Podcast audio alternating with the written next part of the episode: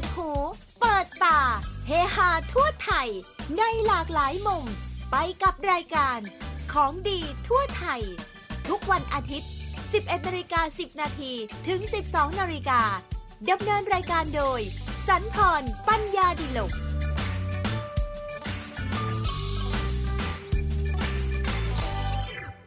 สวัสดีค่ะ คุณผู้ฟังกลับมาพบกันในวันอาทิตย์ที่ 23 กุมภาพันธ์ 2563 ค่ะ กับรายการของดีทั่วไทย รายการที่จะพาคุณผู้ฟังไปเปิดหูเปิดตาเฮฮาทั่วไทยค่ะดำเนินรายการโดยพึ่งมิมสันพรปัญญาดิลกค่ะ เราจะพบกันในเวลาดีๆ แบบนี้นะคะ ก่อนไปรับประทานอาหาร 11นาฬิกา10 นาทีโดยประมาณค่ะ ถึง 12นาฬิกา ที่ความถี่ FM 92.5เมกะเฮิรตซ์ AM 891กิโลเฮิรตซ์ค่ะ ทางสถานีวิทยุกระจายเสียงแห่งประเทศไทย กรุงเทพมหานคร และเครือข่ายวิทยุของกรมประชาสัมพันธ์ทั่วประเทศที่รับสัญญาณรายการค่ะ ค่ะคุณผู้ฟังคะคุณผู้ฟังคงจะได้ติดตามข่าวของ การเกิดโรคระบาดอย่างเชื้อไวรัสโควิด -19 ตามสื่อต่างๆ ไม่ว่าจะทางวิทยุทางโทรทัศน์ หรือหน้า Facebook ต่างๆ ที่มีการแชร์กันโดยทั่วไปนะคะ ซึ่งอาจจะทำให้คุณผู้ฟังเนี่ยไม่อยากที่จะออกจากบ้านไปไหน คืออยากจะอยู่บ้านมากกว่า ถ้าไม่จำเป็นใช่ไหมคะ แล้วในการระบาดของเชื้อโควิด -19 เนี่ยก็ทำให้เกิดผลกระทบต่อการท่องเที่ยวทั้งภายในและภายนอกนะคะ ไม่ว่าจะการหายไปของนักท่องเที่ยว ชาวจีน หรือว่านักท่องเที่ยวไทยที่ไม่มีการออกไป ท่องเที่ยวไม่ว่าจะต่างประเทศหรือในประเทศนะคะ ทีนี้เนี่ยทางรัฐมนตรีว่าการกระทรวงการท่องเที่ยวเนี่ยก็ได้ออกมาชวนชวนคนไทยนะคะให้เที่ยวในประเทศ โดยที่สร้างความเชื่อมั่นว่า จะมีมาตรการที่ทำให้ไม่เกิดการติดเชื้อหากเที่ยวในเมืองไทยนะคะ ซึ่งท่านพิพัฒน์รัชกิจประกาศรัฐมนตรีว่าการกระทรวงการท่องเที่ยวและกีฬาได้กล่าวไว้ว่านะคะสถานการณ์ของไวรัสโควิด -19 เนี่ยก็ยังคงส่งผลกระทบกับการท่องเที่ยว นักท่องเที่ยวจีนก็ลดลงอย่างต่อเนื่องนะคะ ส่วนนักท่องเที่ยวชาวต่างชาติ ที่เป็นชาติอื่นเนี่ยก็มีการลดลงเช่นกันค่ะเลยอยากให้ คนไทยเนี่ยหันมาท่องเที่ยวในประเทศ แล้วก็ขอให้อย่าไปเที่ยวในประเทศที่มีการแพร่ระบาด เช่น ญี่ปุ่นเกาหลี ซึ่งการออกมาพูดของท่านเช่นนี้นะคะ ก็อาจจะกระทบถึงความสัมพันธ์ได้ แต่ว่าก็จำเป็นที่ท่านบอกว่าจำเป็นที่จะต้องพูดเหมือนกัน เพราะว่าอยากให้คนไทยเนี่ยปลอดภัยมีสุขภาพที่ดีนะคะ ซึ่งในวันจันทร์ ที่จะถึงนี้วันจันทร์ที่ 24 กุมภาพันธ์เนี่ยทางท่านรัฐมนตรีก็จะไปร่วมประชุมกับกระทรวงสาธารณสุขนะคะ เพื่อสนองมาตรการในการตรวจคัดกรองนักท่องเที่ยว ขาออกขาเข้าว่าหลังจากออกจากประเทศไทย ไม่มีการติดเชื้อโควิด -19 เพื่อเป็นการสร้างความเชื่อมั่นให้กับนักท่องเที่ยวที่จะเดินทางมาเที่ยวในประเทศไทยให้มากขึ้นค่ะ แล้วก็หากคุณผู้ฟังอยากจะไปท่องเที่ยวในประเทศไทยหรือเลี่ยงไม่ได้นะคะ ที่จะเดินทางออกไปข้างนอก หรือจะต้องไปต่างจังหวัดจะต้องไปไหนก็ตามเนี่ยค่ะ เรามาดูกันดีกว่าค่ะว่า เรามีวิธี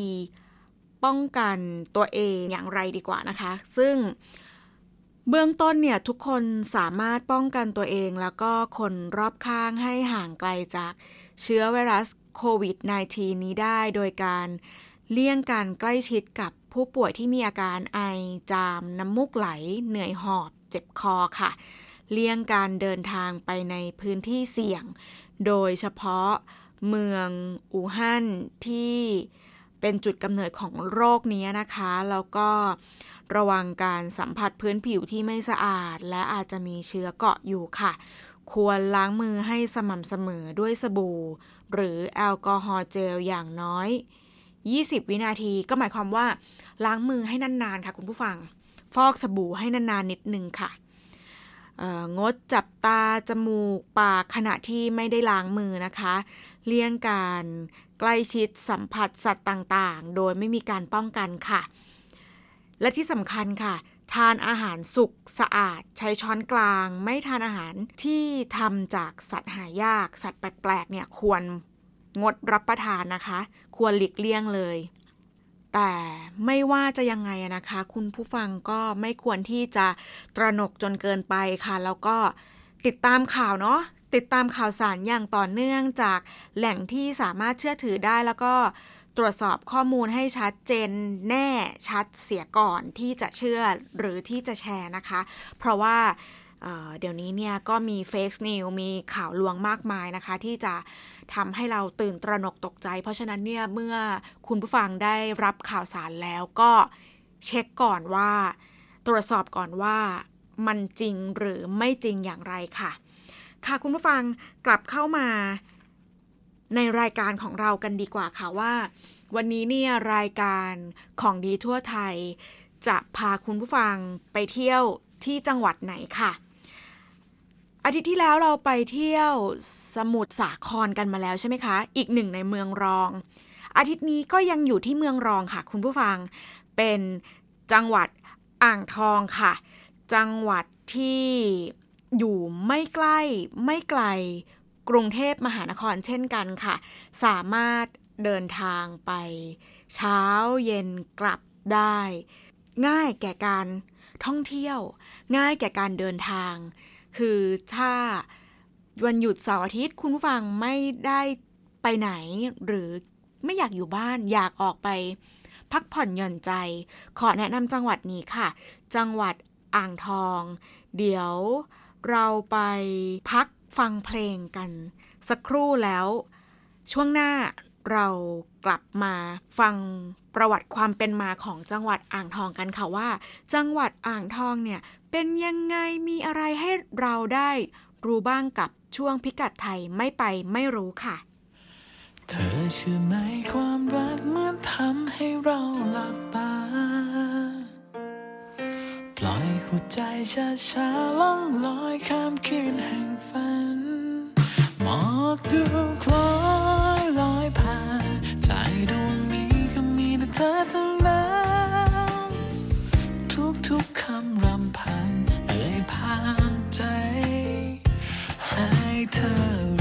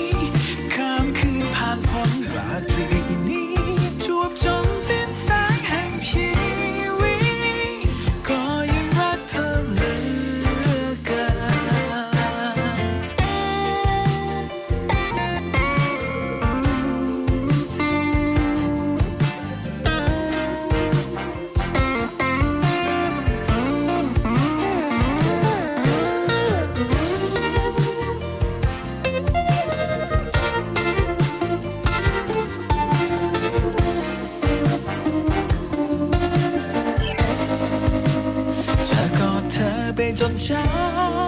แสงดาวกระทบที่ข้างฉัน ให้อายอุ่นกายเราผูกกั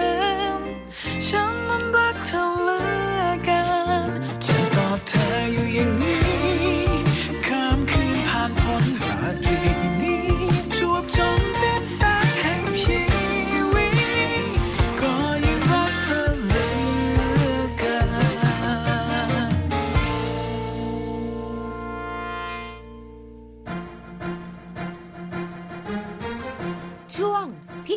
ัย ไม่ไปไม่รู้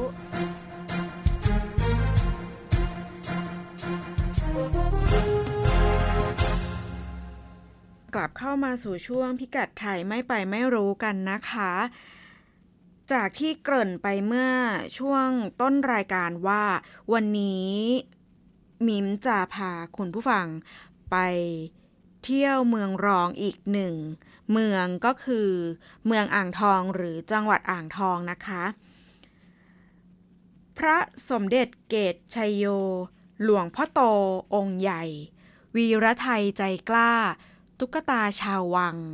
โด่งดังจักสารถิ่นฐานทำกลอง เมืองสองพระนอน นี่ก็เป็นคำขวัญประจำจังหวัดของจังหวัดอ่างทองนะคะ ซึ่ง ในแต่ละช่วงประโยค ช่วงคำนั้น ต่างมีความหมายค่ะคุณผู้ฟัง พระสมเด็จเกตชัยโยหมายถึง พระเครื่องสมเด็จวัดชัยโย ซึ่งสมเด็จพระพุทธาจารย์โตพรมรังสี แห่งวัดระฆังโคสิตารามเป็นผู้สร้างพระสมเด็จเกตชัยโย วัดชัยโยวรวรวิหารค่ะ เป็นพระพุทธรูปปางบำเพ็ญทุกกเอ่อ ทุกทุกกิริยาค่ะขออภัยค่ะคุณผู้ฟัง ช่วงอกขององค์พระเป็นร่องเด่นอยู่สองเส้นค่ะ เรียกว่า อกร่องนับเป็นพระเครื่องเมืองอ่างทองที่มีชื่อเสียงมากที่ผู้คนนิยม ส่วนหลวงพ่อโตองค์ใหญ่ก็คือจะหมายถึง พระมหาพุทธพิมพ์ หรือหลวงพ่อโตวัดชยโยวรวิหารค่ะ เป็นพระพุทธรูปปางสมาธิ มีพุทธลักษณะโดดเด่นเป็นฝีพระหัตถ์ของพระวรวงศ์เธอพระองค์เจ้าประดิษฐ์วรการ ซึ่งพระบาทสมเด็จพระจุลจอมเกล้าเจ้าอยู่หัวทรงพระกรุณาโปรดเกล้า ให้สร้างขึ้นแทนหลวงพ่อโตองค์เดิมนะคะ ที่สมเด็จพระพุทธจารย์ โตพรมรังสีสร้าง แต่ว่าหักพังลงเนื่องจาก การบูรณะและการสร้างโบสถ์วิหาร แล้วก็ได้รับพระราชทานนามว่า พระมหาพุทธพิมพ์ เป็นพระพุทธรูปศักดิ์สิทธิ์มาก เป็นที่เคารพนับถือของประชาชนทั่วไปค่ะ ส่วนวีระไทยใจกล้านั้นก็หมายถึงวีรชนครั้งศึกบางระจันประมาณปีพุทธศักราช 2,309 นะคะ ที่สมัยกรุงศรีอยุธยา ซึ่งเป็นชาววิเศษชัยชาญได้แก่ นายดอก นายทองแก้ว นายแท่น นายโชตนายอิน นายเมือง ชาวบ้านสีบัวทองอำเภอแสวงหา ได้สร้างวีรกรรมในศึกบางระจันค่ะ โดยมีนักรบจากค่ายบางระจันอีกจำนวน 5 คน นอกจากนี้เนี่ยยังมีนักรบผู้กล้าชาว วิเศษชัยชาญ เช่นขุนรองประหลัดชู รวมกำลังชาวบ้านอีก 400 คนค่ะ อาสาไปสกัดทัพพม่า แล้วก็ปะทะกันที่บริเวณเหนือที่ตั้งของจังหวัดประจวบคีรีขันธ์ในปัจจุบันนะนะคะ หรือที่เขาเรียกกันว่า อาวาขาว เมื่อ 300 ปีเศษมาแล้วค่ะ ก็ได้สร้างวัดวัด 400 เป็นอนุสรณ์ค่ะ ตุ๊กตาชาววัง ตุ๊กตาชาววังนั้นหมายถึงศิลปะหัตถกรรมพื้นบ้านของชาวตำบลบ้างเสด็จเอ่อขออภัยค่ะ ชาวตำบลบางเสด็จค่ะคุณผู้ฟังอำเภอป่าโมก ซึ่งได้รับพระมหากรุณาธิคุณจากสมเด็จพระนางเจ้าสิริกิติ์พระบรมราชินีนาถพระบรมราชชนนีพันปีหลวงค่ะ ที่เสด็จพระราชดำเนินเยี่ยมราษฎรที่ตำบลบางเสด็จ ทรงทราบปัญหาเรื่องน้ำท่วมไรนานะคะทำให้เกิดความเสียหาย ราษฎรขาดรายได้ทำให้มีฐานะยากจนค่ะ จึงมีพระราชดำริให้นำโครงการปั้นตุ๊กตาชาววังมาให้ชาวบ้านอบรม แล้วก็ฝึกทำเป็นอาชีพเสริม เพื่อเพิ่มรายได้ให้แก่ราษฎร จนปัจจุบันกลายเป็นสินค้าโอท็อปของจังหวัดอ่างทอง แล้วก็เป็นผลิตภัณฑ์ที่รู้จักกันแพร่หลายทั้งในและนอกจังหวัดอ่างทองนะคะ ส่วนโด่งดังจักสารเนี่ยก็หมายถึงหัตถกรรมเครื่องหวายของชาวอำเภอโพทองค่ะ แล้วก็เครื่องจักสารไม้ไผ่ตำบลบางเจ้าฉาค่ะ เนื่องจากจังหวัด อ่างทองเป็นจังหวัดพื้นที่ราบรุ่มมีต้นไผ่ขึ้นอยู่มากมายนะคะ รวมทั้งที่ชาวบ้านเนี่ยปลูกไว้ใช้สอยภายในบริเวณบ้าน โดยเฉพาะไผ่สีสุกแล้วก็ไผ่เหลืองสามารถนำมาทำเครื่องจักสารได้มากมาย แล้วก็สวยงามค่ะคุณผู้ฟัง ในสมัยก่อนเนี่ยจะสารเครื่องใช้ครัวเรือนเท่านั้นนะคะ แต่ว่าปัจจุบันเนี่ยได้พัฒนารูปแบบเป็นที่นิยมทั่วไป สามารถจำหน่ายสร้างรายได้เป็นอาชีพของประชาชนในชุมชนในจังหวัดได้อย่างมากเลยค่ะ แล้วก็เป็นสิ่งที่สร้างรายได้แล้วก็สร้างชื่อเสียงให้กับจังหวัดอ่างทอง เป็นผลิตภัณฑ์โอท็อป อีกอย่างค่ะ ของจังหวัดอ่างทองที่มีชื่อเสียง ซึ่งปัจจุบันเนี่ยมีการรวบรวมผลิตภัณฑ์เครื่องจักสารทั้งเครื่องมือเครื่องใช้ต่างๆ ที่ใช้ในชีวิตประจำวันที่มีอยู่ตั้งแต่ในอดีตจนถึงปัจจุบันนะคะ เก็บไว้ที่พิพิธภัณฑ์เครื่องจักสารในตำบลบางเจ้าฉ่านับเป็นแหล่งศึกษาเรียนรู้ที่สำคัญในด้านวิถีชีวิตความเป็นอยู่ของคนในชุมชน ในภาคกลางได้เป็นอย่างดีค่ะ ถิ่นฐานทำกลอง ถิ่นฐานทำกลองนั้นก็หมายถึงหัตถกรรมการทำกลองของชาวบ้านตำบลเอกราชค่ะอำเภอเมืองป่าโมก จังหวัดอ่างทองค่ะ เป็นแหล่งผลิตกลองที่มีชื่อเสียงเนื่องจากผลิตกลองได้สัดส่วนสวยงาม ประณีตเรียบร้อยแล้วก็มีเสียงที่ทุ้มไพเราะมากค่ะจนได้รับได้รับการกล่าวขานว่าเป็นถิ่นฐานการทำกลอง แล้วก็ เป็นแหล่งกลองดีที่ตีดังที่สุดในประเทศไทยค่ะ และปัจจุบันนี้เนี่ยก็ยังเป็นผลิตภัณฑ์ที่เป็นโอท็อปอีกหนึ่งชิ้นของจังหวัดอ่างทองเช่นกันค่ะคุณผู้ฟัง ประกอบด้วยกลองตะโพน กลองทัดรัมมนา กลองยาว กลองรำวง กลองเพลน และกลองต่างชาติค่ะ สุดท้ายค่ะคุณผู้ฟัง เมืองสองพระนอนหมายถึง จังหวัดอ่างทองเนี่ยมีพระนอนมากกว่าสององค์ค่ะ แต่ที่สำคัญคู่บ้านคู่เมือง แล้วก็มีพุทธลักษณะงามมากสององค์ คือ พระนอนที่วัดป่าโมก วรวิหารและอำเภอป่าโมกค่ะ และพระนอนที่วัดขุนอินทประมูลอำเภอโพทองค่ะ พระนอนวัดป่าโมกเนี่ยสันนิษฐานว่าสร้างในสมัยสุขโขทัยเป็นพระพุทธรูปปางสายญาติขนาดใหญ่ค่ะ ก่ออิฐถือปูนลงรักปิดทองตลอดองค์นอนตะแคงขวา มีความยาวจากพระเกศาถึงพระบาทเนี่ย11 วาหนึ่งศอก 10 นิ้ว คลุมด้วยผ้าทิพย์ที่มีลวดลายวิจิตรงดงามนะคะคุณผู้ฟัง ตามตำนานเนี่ยเขาเล่ากันต่อมาว่า พระพุทธรูปองค์นี้ค่ะได้ลอยมาจมอยู่หน้าวัดค่ะ ประชาชนก็ช่วยกันชะลอไว้บนฝั่งต่อมาเนี่ยพระเจ้าอยู่หัวท้ายสะทรงโปรดเกล้าให้พระยาราชสงครามค่ะชะลอเลื่อนอันเชิญมาประดิษฐานไว้นะ วิหารซึ่งสร้างขึ้นใหม่นะคะ ในส่วนของพระนอนวัดขุนอินทประมูลเนี่ยเป็น พระพุทธสายญาติที่ใหญ่แล้วก็ยาวที่สุดในประเทศไทยค่ะคุณผู้ฟัง มีความยาว 50 เมตร มีชื่อว่าพระศรีเมืองทอง องค์พระพุทธรูปมีลักษณะแล้วก็ขนาดใกล้เคียงกับพระนอนจากรังสีค่ะ จังหวัดสิงห์บุรี สันนิษฐานว่าสร้างขึ้นสมัยเดียวกัน แล้วก็เดิมพระพุทธสายญาติเนี่ยประดิษฐานอยู่ในวิหาร แต่ต่อมาเนี่ยหักพังหมดเหลือแต่เสาจึงมองดูคล้ายประดิษฐานบนโขดดิน ชาวบ้านจึงเรียกว่า โคกพระนอน เมื่อเสียกรุงครั้งที่หนึ่งเนี่ยวัดนี้ได้ถูกเผา และกลายเป็นวัดร้างกว่าร้อยปีค่ะ ต่อมาสมัยพระเจ้าบรมโกศเนี่ยได้มีการบูรณะปฏิสังขรณ์แล้วก็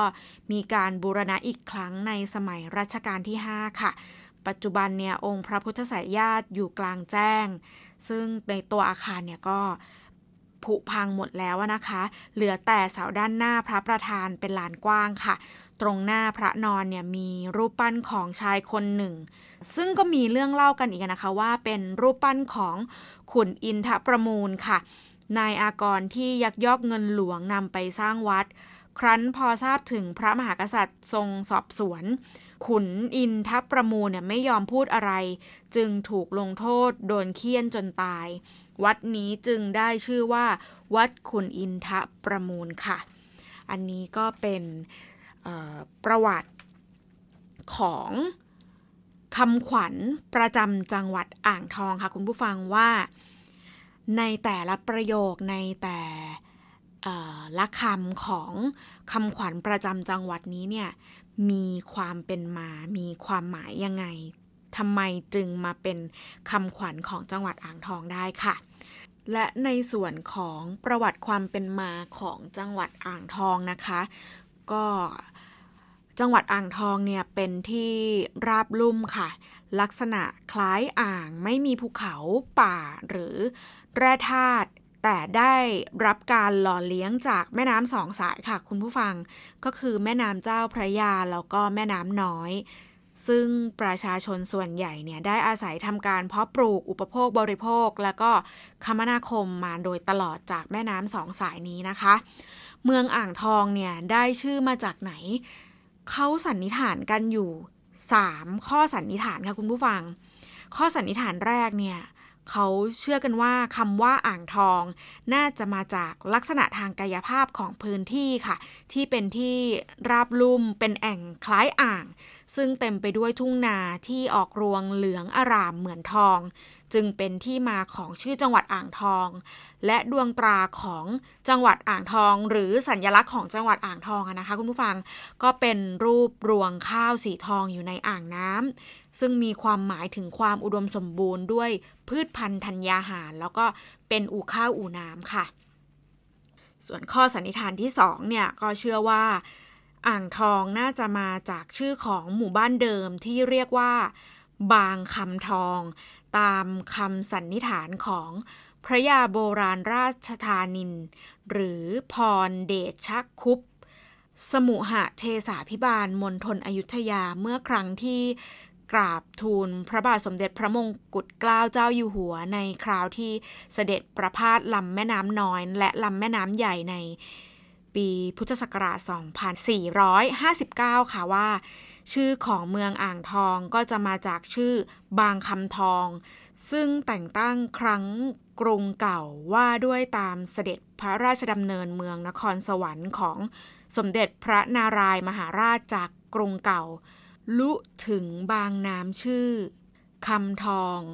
น้ำป่วนเป็นฟอง คว้างคว้าง และบางกระแสค่ะคุณผู้ฟัง ก็บอกว่าอาจเพี้ยนมาจากชื่อของแม่น้ำลำคลองในย่านนั้นละค่ะที่มีชื่อว่าปากน้ำประคำทอง ซึ่งเป็นทางแยกแม่น้ำหลังสารากลางจังหวัดค่ะ แล้วก็ส่วนในเข้าไปเนี่ยเรียกว่า แม่น้ำสายทอง ซึ่งปัจจุบันเนี่ยก็ได้ตื้นเขินใช้ไม่ได้แล้วนะคะคุณผู้ฟัง ในส่วนสันนิษฐานสุดท้ายสันนิษฐานที่3เนี่ย เขาเชื่อกันว่า ชื่ออ่างทองนั้นน่าจะมาจากชื่อบ้านอ่างทอง ซึ่งสมเด็จพระเจ้าบรมวงศ์เธอ กรมพระยาดำรงราชานุภาพ ทรงกล่าวไว้ในหนังสือชุมนุมพระนิพนธ์เรื่องสร้างเมือง ไว้ตอนหนึ่งว่า เมืองอ่างทองดูเหมือนจะตั้งเมื่อครั้งสมเด็จพระนเรศวร เดิมชื่อเมืองว่าวิเศษชัยชาญ ตั้งอยู่ริมแม่น้ำน้อยที่จะลงมาจากนครสวรรค์ อยู่มาแม่น้ำน้อยตื้นเขินหรือดูแล้งใช้เรือไม่สะดวก ย้ายเมืองออกมาตั้งริมแม่น้ำเจ้าพระยาที่บ้านอ่างทอง จึงเปลี่ยนชื่อเป็นเมืองอ่างทอง ถึงแม้ว่าชื่อของจังหวัดอ่างทองจะได้มีสันนิษฐานหลายสันนิษฐานนะคะ คุณผู้ฟังแต่ว่าชื่ออ่างทองนี้เนี่ยก็เป็นชื่อที่เริ่มมีมาในสมัยกรุงธนบุรี หรือสมัยรัตนโกสินทร์ตอนต้นค่ะ ก็คือน่าจะประมาณเมื่อ 200 ปีที่ผ่านที่ผ่านมา ซึ่งจะย้อนกลับไปในอดีตเนี่ย สมัยกรุงศรีอยุธยาเป็นราชธานีนั้น อ่างทองก็เป็นที่รู้จักในนามของเมืองวิเศษชัยชาญค่ะ ดังนั้นเนี่ย ประวัติความเป็นมาทางประวัติศาสตร์ของเมืองอ่างทองนั้นก็น่าจะหมายถึงการศึกษาความเป็นมาของดินแดนแถบนี้ย้อนกลับไปกว่า 1,000 ปีค่ะ เป็นสมัยที่ชื่อเสียงของเมืองอ่างทองยังไม่ปรากฏ แต่ก็มีหลักฐานแน่ชัดว่ามีดินแดน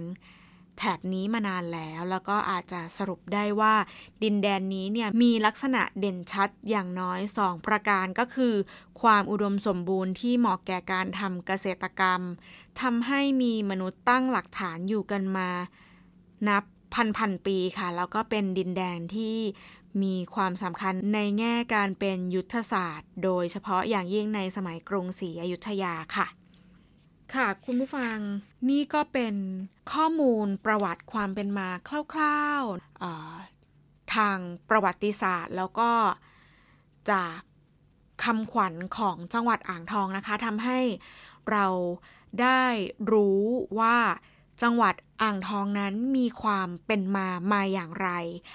ค่ะ เดี๋ยวเราไปพักฟังสารคดีการบริหารจัดการทรัพยากรน้ำก่อน กลับเข้ามาสู่ในช่วงที่ 3 ของรายการค่ะ กับช่วงเช็คอินกินเที่ยว เดี๋ยวเรากลับมาฟังกันว่าเราจะไปเช็คอินกินเที่ยว ในสถานที่ใดได้บ้างในจังหวัดอ่างทองค่ะ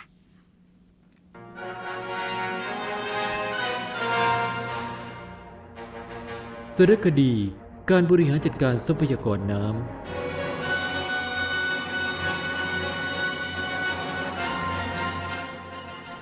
ตอนการจัดการน้ำเพื่อการอุปโภคบริโภคท่านผู้ฟังครับ น้ำเป็นสิ่งที่มีความสำคัญต่อทุกชีวิตบนโลก หากขาดน้ำแล้ว ชีวิตก็ไม่สามารถดำรงอยู่ได้ ดังนั้น รัฐบาลให้ความสำคัญต่อการบริหารจัดการน้ำเพื่อการอุปโภคบริโภคเป็นอันดับแรก ล่าสุดสำนักงานทรัพยากรน้ำแห่งชาติหรือว่าสทนช ก็ร่วมกับกรมชลประทาน จะทำมาตรการและแนวทางการเตรียมความพร้อมหน้าแล้ง2562ทับ263 สำหรับพื้นที่ลุ่มน้ำมูลตอนล่าง และจังหวัดอุบลราชธานี ด้วยการใช้น้ำจากด้านท้ายน้ำเขื่อนสิรินธรมาเพิ่มปริมาณน้ำบริเวณต้นน้ำลุ่มน้ำจี และมูลน้อยให้มากกว่าปกติ แล้วส่งมาทุระดับที่เขื่อนปากมูล เพื่อแม่น้ำมูลมีระดับต่ำกว่า 107.5 เมตร จากระดับน้ำทะเลปานกลาง ซึ่งการทุระดับมาจนสูงเสมอหน้าเขื่อนปากมูลที่ระดับ M7 จะทำให้อำเภอเมือง จังหวัดอุบลราชธานี เกิดความมั่นคงของน้ำอุปโภคบริโภค ส่วนน้ำที่เกินกว่าระดับ 107.5 เมตร จากระดับน้ำทะเลปานกลาง จะระบายน้ำออกผ่านเครื่องผลิตกระแสไฟฟ้าเพื่อเกิดประโยชน์อีกทางหนึ่ง ด้วยเหตุที่น้ำมีคุณค่าต่อทุกชีวิต เราทุกคนจึงต้องใส่ใจ และใช้น้ำให้เกิดประโยชน์สูงสุด ดังคำกล่าวที่ว่า น้ำมีคุณค่ารู้รักพัฒนาปวงประชาได้ประโยชน์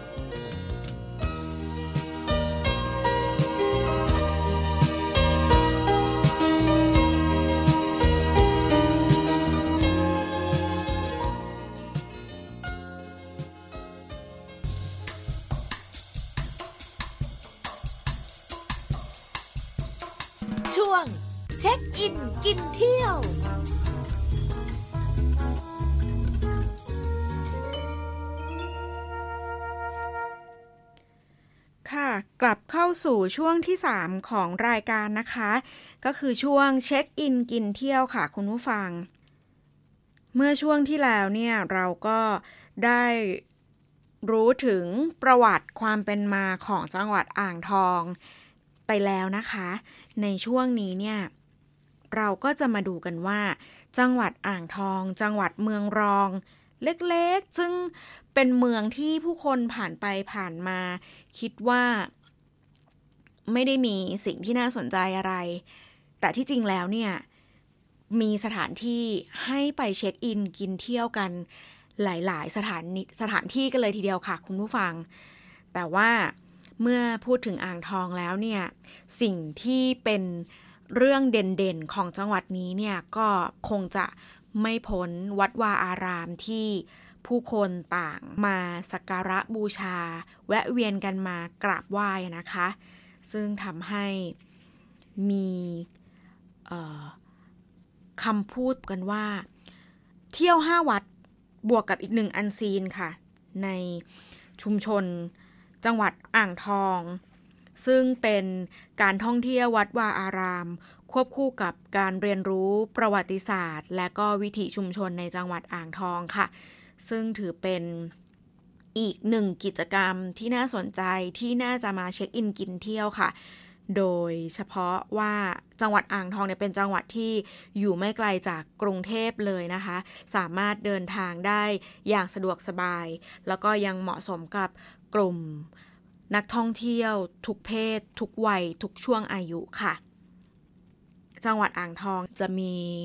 วัดวาอารามเก่าแก่โบราณมากมายนะคะ สวยงามแล้วก็มีจุดเด่นที่น่าสนใจมากมายมากกว่า 200 วัดค่ะ เป็นสถานที่ศึกษาประวัติศาสตร์ เรื่องราวความเป็นมาในอดีตของชาติไทย แล้วก็เป็นสถานที่ที่รวบรวมงานหัตถกรรมพื้นเมือง ไม่ว่าจะเป็นงานปั้นตุ๊กตาชวัง การทำกลอง การทำอิฐดินเผาแล้วก็ การทำเครื่องจักสาร ซึ่งก็ย้อนไปเมื่อช่วงที่แล้วที่มิมได้นำคำขวัญประจำจังหวัดมาบอกถึงความหมายแต่ละประโยคแต่ละคำให้ท่านผู้ฟังกันว่า เอ๊ในแต่ละช่วงประโยคเนี่ยเขาหมายความว่ายังไงบ้างนะ ไม่ว่าจะเป็นเครื่องจักสารไม่ว่าจะเป็นกลอง ไม่ว่าจะเป็นตุ๊กตาชาววังใช่ไหมคะ ค่ะ แล้วสำหรับ กิจกรรมสถานที่ที่มิมอยากจะแนะนำในจังหวัดอ่างทอง ซึ่งที่บอกไปแล้วว่า เป็นจังหวัดที่ถ้าทุกคนมาเนี่ยทุกคนจะต้องมากราบไหว้สักการะ สิ่งศักดิ์สิทธิ์หรือว่าวัดในจังหวัดนี้นะคะ ซึ่งจะแนะนำได้เลยว่าจะมี 5 วัดดังที่คุณผู้ฟังเนี่ยมาอ่างทองแล้วเนี่ยจะต้องไม่พลาดแล้วก็ บวกกับอีกหนึ่งวัดที่เป็นอันซีนของจังหวัดนี้นะคะ เราไปเริ่มที่วัดแรกกันเลยดีกว่าค่ะคุณผู้ฟัง วัดม่วงตำบลหัวตะพานค่ะอำเภอวิเศษชัยชาญ มีพระพุทธมหานวมินสักกายมุนีศรีวิเศษชัยชาญ พระพุทธรูปที่ใหญ่ที่สุดในโลกค่ะ ขนาดหน้าตักกว้าง 63.05 เมตร ความสูงจากฐานองค์พระถึง ยอดเกษาเนี่ยขนาด 95 เมตรค่ะ ใช้ระยะเวลาก่อสร้างรวม 16 ปี ซึ่งมีความเชื่อกันว่าใครที่ได้มาใครที่ได้มากราบไหว้สัมผัสที่ปลายนิ้วของพระองค์ก็จะประทานพรให้เจริญรุ่งเรืองในหน้าที่การงานเป็นใหญ่เป็นโตค่ะ อีกทั้งภายในวัดเนี่ยยังมีสถานที่สำคัญ เช่น พระอุโบสถซึ่ง ล้อมรอบไปด้วยกรีบบัวสีชมพูขนาดใหญ่ค่ะ วิหารแก้วชั้นบนประดิษฐานพระพุทธรูปศักดิ์สิทธิ์เนื้อทองแท้องค์แรกค่ะ ในส่วนของวัดที่สองก็คือวัดขุนอินทประมูลตำบลอินทประมูลอำเภอโพทอง ซึ่งมีการนมัสการพระพุทธสายญาติหรือพระศรีเมืองทอง เป็นพระนอนกลางแจ้งยาวที่สุดในโลกค่ะ ซึ่งวัดขุนอินทประมูลเนี่ยก็ มิมได้พูดถึงไปเมื่อช่วงที่แล้วอีกเหมือนกัน เพราะเนื่องจากเป็นที่ประดิษฐานของพระนอนกลางแจ้งที่ยาวที่สุดที่ที่ยาวที่สุดในโลกเนาะส่วนวัดที่ 3 ค่ะ วัดจันทรังสีตำบลหัวไผ่อำเภอเมือง ภายในวัดเนี่ยก็จะประดิษฐานรูปหล่อหลวงพ่อสดค่ะ หลวงพ่อสดจันทสโร หล่อด้วยโลหะองค์ใหญ่ที่สุดในโลกนะคะ มีขนาดหน้าตักกว้าง 6 เมตร 9 นิ้ว สูง 9 เมตร 9 นิ้ว ซึ่งเชื่อกันว่าผู้ที่ได้กราบไหว้จะมีเงินสดใช้ตามชื่อหลวงพ่อสดค่ะ ส่วนอีกด้านเป็นโบสถ์ประดิษฐาน พระพุทธรูปศักดิ์สิทธิ์ของชาวหัวไผ่ ซึ่งชาวบ้านเนี่ยก็ได้เล่ากันนะคะว่าพระพุทธรูปองค์นี้เนี่ยสามารถโยกไปมาได้ จึงนิยมเรียกกันว่าหลวงพ่อโยกค่ะ วัดที่ 4 ก็คือ วัดชัยโยวรวิหาร ตำบลชัยโย อำเภอชัยโย ภายในเนี่ยก็เป็นวัดที่ประดิษฐานหลวงพ่อโตค่ะ หรือพระมหาพุทธพิมพ์ พระพุทธรูปปางสมาธิเก่าแก่ ซึ่งสร้างโดยสมเด็จพุทธจารย์โตพรหมรังสี ขนาดหน้าตักกว้าง 8 วา 6 นิ้ว สูง 11 วา 1 ศอก 7 นิ้วค่ะ เป็นพระพุทธรูปที่มีขนาดใหญ่ให้ความรู้สึกขรึมขลัง แล้วก็ศักดิ์สิทธิ์แก่ผู้ที่เข้ามานมัสการค่ะ วัดที่ 5 ก็คือวัดป่าโมก วรวิหาร ตำบลป่าโมก อำเภอป่าโมก ภายในวัดเนี่ยก็จะประดิษฐาน พระพุทธสายญาติที่มีพระพักงามที่สุดค่ะ มีความยาวจากพระเมาลีถึงพระบาท 22 เมตร ก่ออิฐถือปูนปิดทอง องค์พระนี้เนี่ยสันนิษฐานว่าสร้างในสมัยสุโขทัยค่ะ ท่านผู้ฟัง อีกหนึ่งวัดที่เขาบอกกันว่าเป็นวัดที่อันซีนก็คือ วัดสังกระต่ายค่ะอำเภอเมือง ซึ่งเป็นแหล่งท่องเที่ยวอันซีนแห่งใหม่เลยในเมืองอ่างทองค่ะ ซึ่งตัวพระอุโบสถเก่าแก่มีต้นโพขนาดใหญ่ขึ้นปกคลุมโดยรอบทั้งหมด 4 ต้น ภายในโบสถ์เนี่ยมีทั้งหมด 3 ห้องนะคะ ห้องแรกเนี่ยจะมีพระบูชาคือหลวงพ่อแก่นค่ะ เมื่อเข้ามาในห้องเนี่ยห้องใหญ่ห้องที่สองก็จะ มีพระประธานองค์ใหญ่หนึ่งองค์ ก็คือหลวงพ่อวันดี แล้วก็อีกสององค์เนี่ยมีขนาดย่อมลงมานิดนึงนะคะคุณผู้ฟังก็คือหลวงพ่อสี่แล้วก็หลวงพ่อสุข ส่วนห้องสุดท้ายเนี่ยค่ะจะเป็นห้องว่างเปล่านะคะคุณผู้ฟังแล้วก็ตัวโบสถ์เนี่ยจะไม่มีหลังคาแต่ร่มรื่น คุณผู้ฟังต้องลองมาค่ะว่า เมื่อมาอยู่ในตัวห้องเนี้ยตัวตัวโบสถ์ที่มีที่ไม่มีหลังคาแต่ว่ามีความร่มรื่นเนี่ยมันจะมีความ รู้สึกที่มหัศจรรย์ เป็นความรู้สึกที่ที่มิมก็ไม่สามารถจะบอกได้เหมือนกัน คุณผู้ฟังต้องลองมาสัมผัสด้วยตัวเองค่ะว่า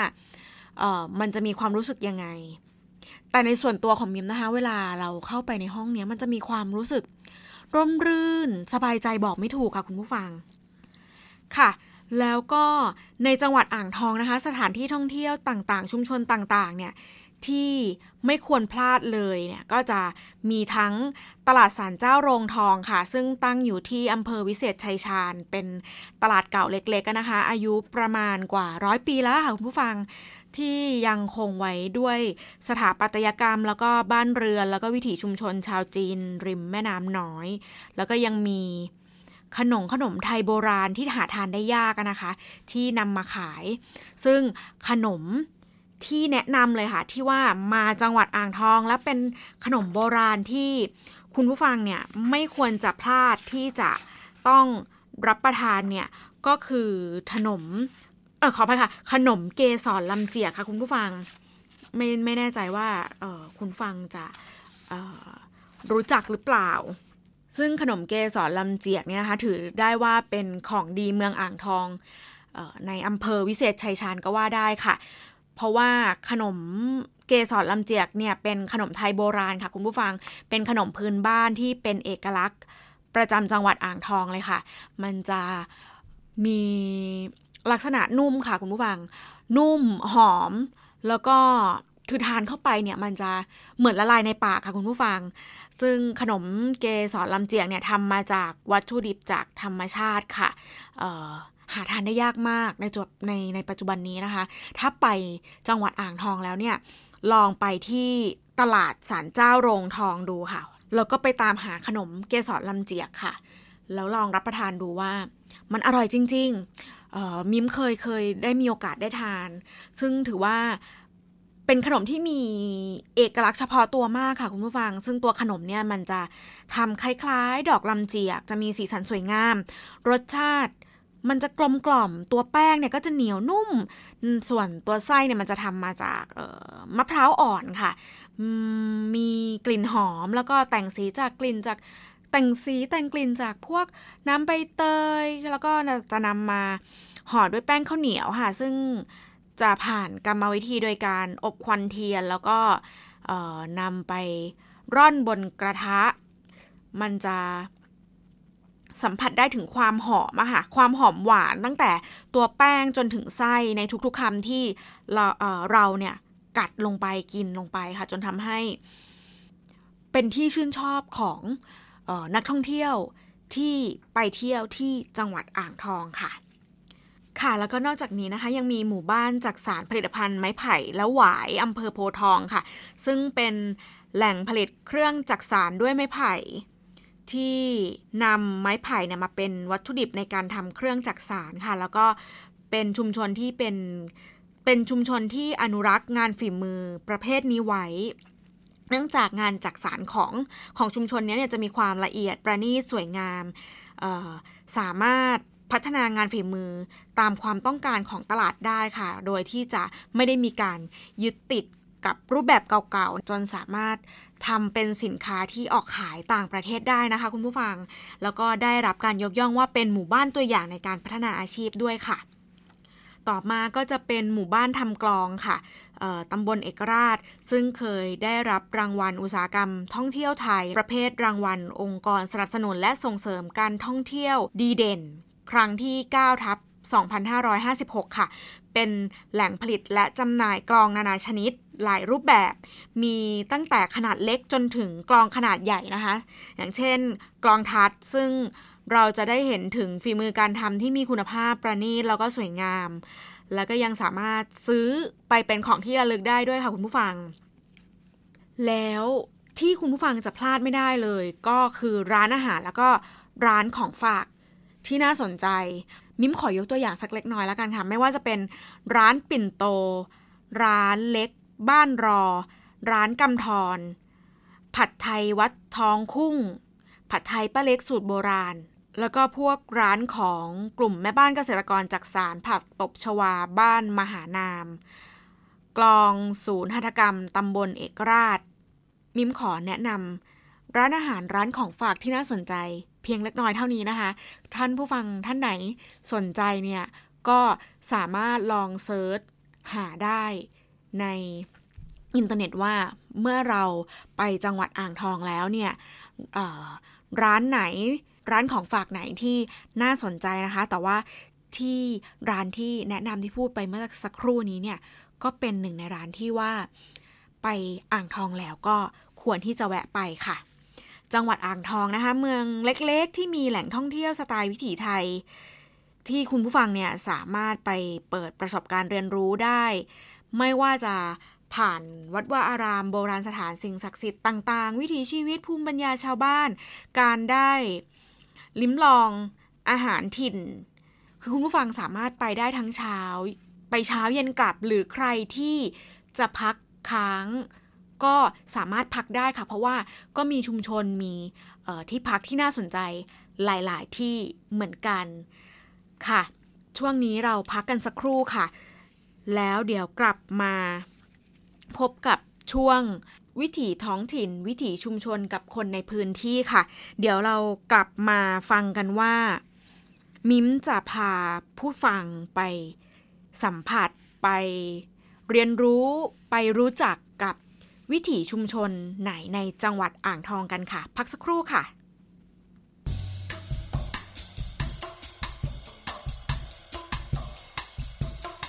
ช่วง วิถีท้องถิ่น วิถีชุมชนกับคนในพื้นที่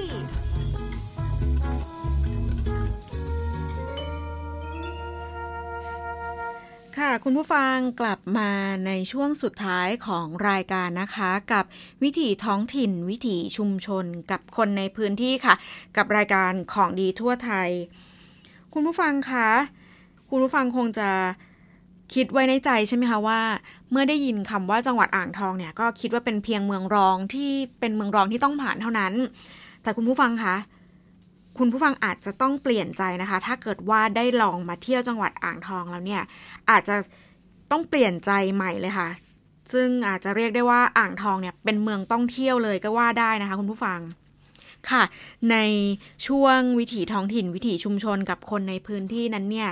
มิมมีชุมชนที่อยากจะแนะนำคุณผู้ฟังค่ะว่าเมื่อไปเที่ยวจังหวัดอ่างทองแล้วเนี่ย เราถ้ามีเวลา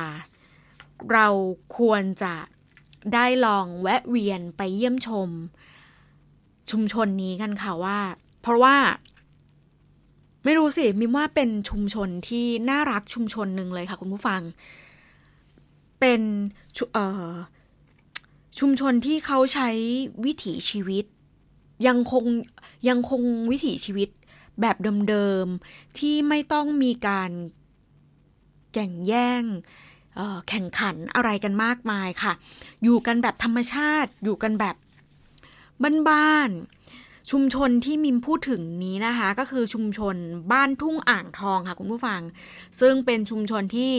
ใครที่จะอยากหนีความวุ่นวายของเมืองใหญ่มาใช้ชีวิตแบบ slow life เนี่ย ใกล้ชิดธรรมชาติเลยค่ะสามารถมาได้ สามารถนอนเล่นบนบ้านต้นไม้ เลี้ยงเป็ด เลี้ยงไก่ กินอาหารแบบไทย ๆ ค่ะ กินขนมแบบไทย ๆ เลยค่ะคุณผู้ฟัง แล้วก็สามารถออลองสร้างบ้านดิน เรียนวิธีทำสบู่ใช้เองเนี่ยเห็นไหมเป็นชุมชนที่แบบเนี่ยน่าสนใจเลยค่ะ ซึ่งชุมชนบ้านทุ่งอ่างทองเนี่ยจะอยู่ในจังหวัดอ่างทอง ซึ่งก็บอกไปแล้วว่า จังหวัดอ่างทองนั้น ใกล้กรุงเทพใช่ไหมคะเป็นที่นี่เนี่ยจะเป็นเป็นแหล่งการเลี้ยงปลาแบบผสมผสานโดยผสานกิจกรรมทางด้านการเกษตรหลายกิจกรรมเข้าด้วยกันค่ะคุณผู้ฟัง โดยใช้ ผลพลอยได้จากกินกิจกรรมหนึ่ง ไปเป็นปัจจัยการผลิตของอีกกิจกรรมหนึ่ง เป็นการทำกิจกรรมที่ก่อให้เกิดรายได้หมุนเวียนค่ะ ซึ่งบ้านทุ่งอ่างทองเนี่ยก็เป็นแหล่งท่องเที่ยว เรียนรู้วิถีไทยแบบเศรษฐกิจพอเพียงค่ะ คุณผู้ฟังที่จะชวนให้ผู้ที่เข้าไปเยี่ยมชมเนี่ย สามารถดำนาปลูกข้าว ทำสบู่ใช้เอง กินอาหารพื้นบ้านจากผักสดค่ะในบรรยากาศท้องทุ่ง ซึ่งจุดเริ่มต้นของบ้านทุ่งอ่างทองเนี่ยมาจากเหตุการณ์น้ำท่วมครั้งใหญ่เมื่อปี 2549 ค่ะ ชาวบ้านเดือดร้อนอย่างหนัก ไรนาเสียหาย คุณนงนุชหรือที่ ชาวบ้านเรียกว่าผู้ใหญ่จอยนะคะทำเรื่องขอถุงยังชีพไปยังมูลนิธิอาสาเพื่อนพึ่งพายามยาก แต่ทางมูลนิธิเนี่ยมอบโครงการต้นแบบฟื้นฟูผู้ประสบภัย โดยแนวพระราชดำริเศรษฐกิจพอเพียงให้แทน เพราะว่ายั่งยืนกว่าการให้ถุงยังชีพโครงการนี้เนี่ยสอนให้ชาวบ้านพึ่งตนเองค่ะคุณผู้ฟัง ตั้งแต่การทำเกษตรอินทรีย์ทำน้ำหมักชีวภาพ ปุ๋ยชีวภาพ ไปจนถึงทำน้ำยาอเนกประสงค์ค่ะ เช่น ยาสระผม น้ำยาล้างจาน เพื่อช่วยให้ชาวบ้านเนี่ยมีแหล่งอาหารที่ปลอดภัย แล้วก็ลดรายจ่ายที่ไม่จำเป็นค่ะครั้งนี้เนี่ยผู้ใหญ่จอยเนี่ยได้มอบที่ดินบางส่วนให้โครงการนะคะเพื่อจัดทำศูนย์เรียนรู้ฟื้นฟูผู้ประสบภัย ต้นแบบเพื่อนพื้นพายามยากตามแนวพระราชดำริ เศรษฐกิจพอเพียง มีฐานใหญ่ 5 ฐานค่ะ ให้ผู้ที่จะเข้าไปเยี่ยมชมเนี่ยได้ศึกษา ต่อมาเนี่ยทางลูกสาวของผู้ใหญ่จอยค่ะ ได้ต่อยอดเป็นแหล่งท่องเที่ยวเชิงเกษตรค่ะ บ้านทุ่งอ่างทอง ซึ่งย้ายเรือนไทยมาตั้งด้านหลังชวนให้คนมาทำกิจกรรมสนุกสนานแบบวิถีพื้นบ้าน ภาคกลางโดยสอดแทรกความรู้เรื่องการพึ่งพาตนเองเข้าไปด้วยนะคะ คุณผู้ฟัง ซึ่งกิจกรรมหลักๆเนี่ยจะเป็นการเรียนรู้เรื่องเศรษฐกิจพอเพียงตามรอยพ่อของแผ่นดิน เช่น การทำเกษตรผสมผสาน การเพาะเห็ด การเรียนรู้กระบวนการว่ากว่าจะได้ข้าวแต่ละเม็ดเนี่ย ทั้งการไถนาดำนา หว่านข้าว เกี่ยวข้าว ไปจนถึงการสีข้าว เพื่อให้เห็นคุณค่าของข้าวในจานมากขึ้นค่ะ การทำปุ๋ยชีวภาพ น้ำหมักชีวภาพ เพื่อบำรุงพืช แล้วก็นอกจากนี้เนี่ยยังมี อีกหลายกิจกรรมที่น่าสนใจค่ะคุณผู้ฟัง ไม่ว่าจะเป็นการทำยาสีฟันสูตรโบราณไว้ใช้เอง เพื่อช่วยลดรายจ่าย และมีผลิตภัณฑ์ปลอดภัยใช้ในครัวเรือนค่ะ กิจกรรมเข้าครัวพื้นบ้าน ปรุงอาหารภาคกลาง ก็จะเป็นการชวนนักท่องเที่ยวเข้าสวน เก็บผักจากแปลง มาปรุงอาหาร ไม่ว่าจะเป็นน้ำพริกกะปิ ผักสด ปลาทูทอด ไข่ชะอม ส้มตำ ตามด้วยผลไม้อย่างมะเฟือง มะม่วง แล้วก็จะมีกิจกรรมเรียนรู้ภูมิปัญญาการถนอมอาหารค่ะคุณผู้ฟัง เช่น การทำมะม่วงห้าว มะนาวโหลอยแก้วค่ะ กิจกรรมการละเล่นพื้นบ้านอย่างสารของเล่น ปั่นสำล้อ พายเรือ ก็ถ้าคุณผู้ฟังเนี่ยเหนื่อยก็สามารถแวะพักนั่งเล่นหลบร้อนใต้ถุนเรือนไทยได้ค่ะ กิจกรรมทำขนมไทยอย่างเช่น ขนมครกข้าวต้มมัด ขนมฝอยทอง ขนมเกสรลำเจียก ขนมเกสรลำเจียกที่ที่มิมได้ยกตัวอย่างไว้ว่าเป็นขนมที่ถ้ามาอ่างทองเนี่ยต้องไม่พลาดที่นี่เขามีการสอนวิธีทำนะคะ ซึ่งใช้สีจากธรรมชาติอย่างอัญชันใบเตย ซึ่งมิมอยากจะบอกเลยค่ะว่าการที่ได้ไปเที่ยวบ้านทุ่งอ่างทองเนี่ยจะได้ทั้งความสุขความรู้แล้วก็ ความประทับใจไปพร้อมๆกันเลยค่ะคุณผู้ฟัง ใครที่มีโอกาสใครที่ไม่รู้ว่าจะไปไหน มิมแนะนำค่ะ บ้านทุ่งอ่างทองเนี่ยเป็นอีกที่หนึ่งเลยที่ที่ที่ควรจะต้องไป ถ้ามิมก็ยังคิดนะคะว่าถ้ามีโอกาสอีกเนี่ยก็อยากจะไปค่ะ จากการที่เราได้ไปท่องเที่ยวสัมผัสเมืองอ่างทอง กันแล้วนะคะ ก็ต้องบอกว่า ผู้คนที่นี่เนี่ย น่ารักค่ะ จากที่ได้ที่ที่มิมได้สัมผัสมานะคะ ทุกคนเนี่ยเป็นมิตรจริงใจอัธยาศัยไมตรีดีมาก แล้วก็จนอยากที่จะยกเป็นจังหวัดนางงามมิตรภาพให้เลยค่ะคุณผู้ฟัง ซึ่งเมืองอ่างทองเนี่ย เป็นเมืองรองที่ที่จะต้องเที่ยวจริง ๆ ค่ะ อ่างทองเมืองต้องเที่ยวจริง ๆ ค่ะ คุณผู้ฟัง ค่ะ ก็คงจะต้องบอกลาคุณผู้ฟังแล้วก็ส่งคุณผู้ฟังไปรับประทานอาหารกลางวันกันแล้วนะคะ แล้วเรากลับมาพบกันใหม่ในวันอาทิตย์หน้าเวลาเดิม เวลา 11นาฬิกา10 นาทีโดยประมาณนะคะ ในทุกๆวันอาทิตย์ แล้วอาทิตย์หน้าเนี่ย มิมจะพาคุณผู้ฟังไปเที่ยวเมืองรองไหนอีกนั้น ติดตามค่ะ นอกจากนี้เนี่ยคุณผู้ฟังยังสามารถ ฟังย้อนหลังได้ผ่านทางหน้าเพจ Facebook ของรายการของดีทั่วไทยนะคะ เดี๋ยวมิมจะนำคลิปเสียงที่ออกอากาศ ไปแปะเอาไว้ให้คุณผู้ฟังได้ไปฟังย้อนหลังกัน หรือนอกจากนี้เนี่ยยังฟังผ่านช anel YouTube พึ่งมิมยิ้มยิ้มยิ้มได้นะคะ มิมก็จะทยอย อัปเดตนำคลิปเสียงเนี่ย ไปแปะเอาไว้ให้เพื่ออ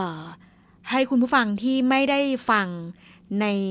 ตรงในวันอาทิตย์ที่รายการออกอากาศเนี่ย ก็สามารถไปฟังย้อนหลังได้ค่ะ ค่ะ ขอบคุณสำหรับการติดตามนะคะ คุณผู้ฟัง ถ้ามีข้อผิดพลาดประการใดมิมก็ต้องขออภัยด้วยนะคะ แล้วกลับมาพบกันใหม่ค่ะ ที่สถานีวิทยุกระจายเสียงแห่งประเทศไทย กรุงเทพมหานครในความถี่ FM 92.5เมกะเฮิร์ AM 891กิโลเฮิรตซ์และเครือข่ายวิทยุของกรมประชาสัมพันธ์ทั่วประเทศที่รับสัญญาณรายการค่ะ สำหรับวันนี้ สวัสดีค่ะ เมื่อรักเธอกับเธอ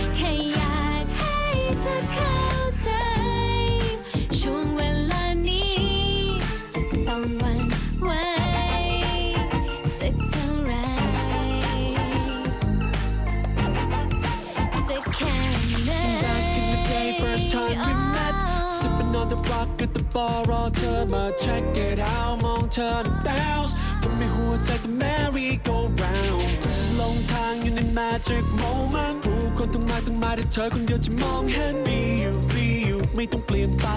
ได้แค่เพียงอย่างเดียวจะ be you จะ be mine